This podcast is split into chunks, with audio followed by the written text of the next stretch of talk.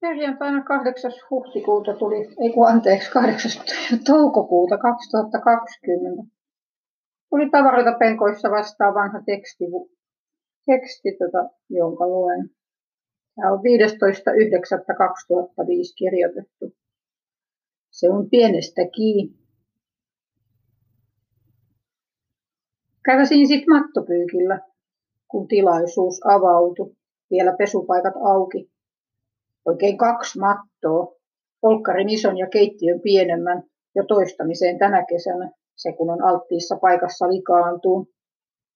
Oikein ajan kanssa, nautinnolla, sävyistä, säryistä piittaamatta harjasin vaahtoinen harmaan valkoisemmaksi ja värit kirkkaammiksi. Palumaankin jätin puomeille siksi aikaa, kun päiväkävelyksekseni harjuntaa kaupalla. Kotona olivat ensin mattotelineellä, sitten parvekkeen kaiteella, aurinkokin paistoi.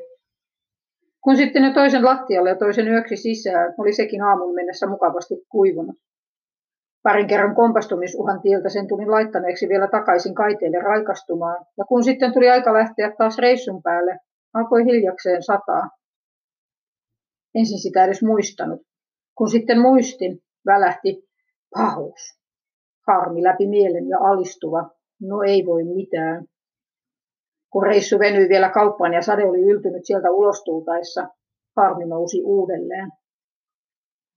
Alkoi sättiä itseään estelyistä huolimatta, että mitä sen tyhmä ihminen parvekkeelle veit. Nyt se on litslätsi alkaa haista ja missä sen kuivaat. Raivo nosti päätään. Ei saanut lopetettua. Tekisi mieli potkia taas säärät mustelmille, kun ei sitäkään tyhmä ihminen itselleen osaa. Poika katsoi hississä hämmästellen, kun sadatusten siivittämänä taoin itseäni päähän. Sisään astuttua heitin avaimia, takkia, kenkiä lattioille, paiskoin ovia ja ostoksia. Pahmaisin kaksi kolmannesta omenavuokaa ja paistoin hajonneet munat ennen kuin tajusin hakea maton parvekkeelta. Parvekkeen lattia näytti kyllä 15 sateesta kastuneelta, mutta ei se matto niin kovin märkä ollut. Jo harmitti ylilyönnit. Levitin sen kalusteille. Pyysin petinsä painelta pojalta hiuksia silitellen käytöstäni anteeksi. Nyt se on jo rullattuna sängyn alla, nyt ei tarvitse kompastella. Tien risteys. Mentävä ensin joko vasemmalle tai suoraan, ja sitten oikealle tai vasemmalle yli suojatien. Jostain kulki kääntyvä auto. Arvelin, että vaihtuu suorat valot ensin. Virhearvio. Olisikin päästy aiemmin vasemmalle. Niska kihelmöi. Otsalle nousee nihkeä hiki. Onko se adrenaliini vai kortisoli, kun virtaa? Meinaa lyödä tunteet jumiin ja ajatuksen radalla.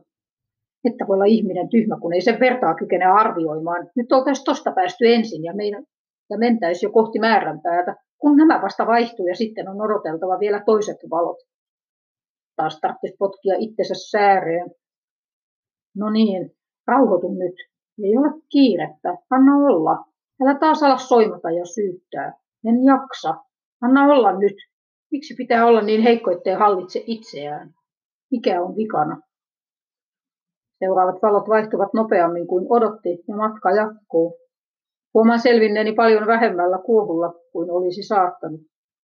Päättäväinen ajatuksen siirto muihin asioihin auttoi. Ei se ollut niin vakavaa. Olen hämmästynyt, tyytyväinenkin, kiitollinen.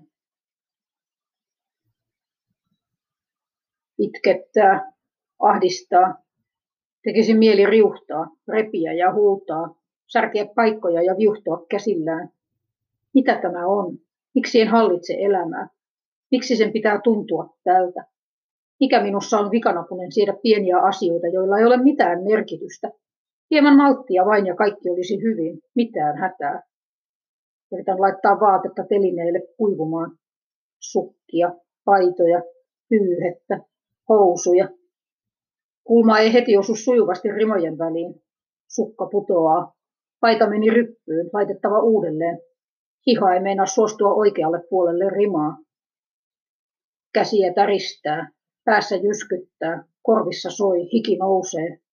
En tiedä kuvitellustiko vai todella. Pakko polkea jalka ja riuhtoa ilmaan hetki, sitten yritettävä uudelleen. Mikä minussa on vikana, kun se ei suju? Miksi niin voimaton hallitsemaan reaktioitaan? Se suututtaa, turhauttaa, painaa kyykkyyn parkumaan heikkouttaan ja avuttomuuttaan. Niin suhteettomia reaktioita käsillä olevaan tilanteeseen asiaan nähden. Ne eivät voi olla syy. Tunnetilaa ei kestä.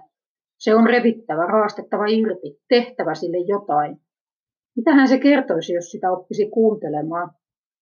Niin kauan kuin sen kimppuun käy ja sitä pakenee aggressiolla, se on vaiennettu ja voimaton kertomaan todellisia syitään. Miten oppia sietämään se kestämätön tuska ja ahdistus? Pääsemään yli kivun perän. Milloin uskallan? Uskallanko milloinkaan?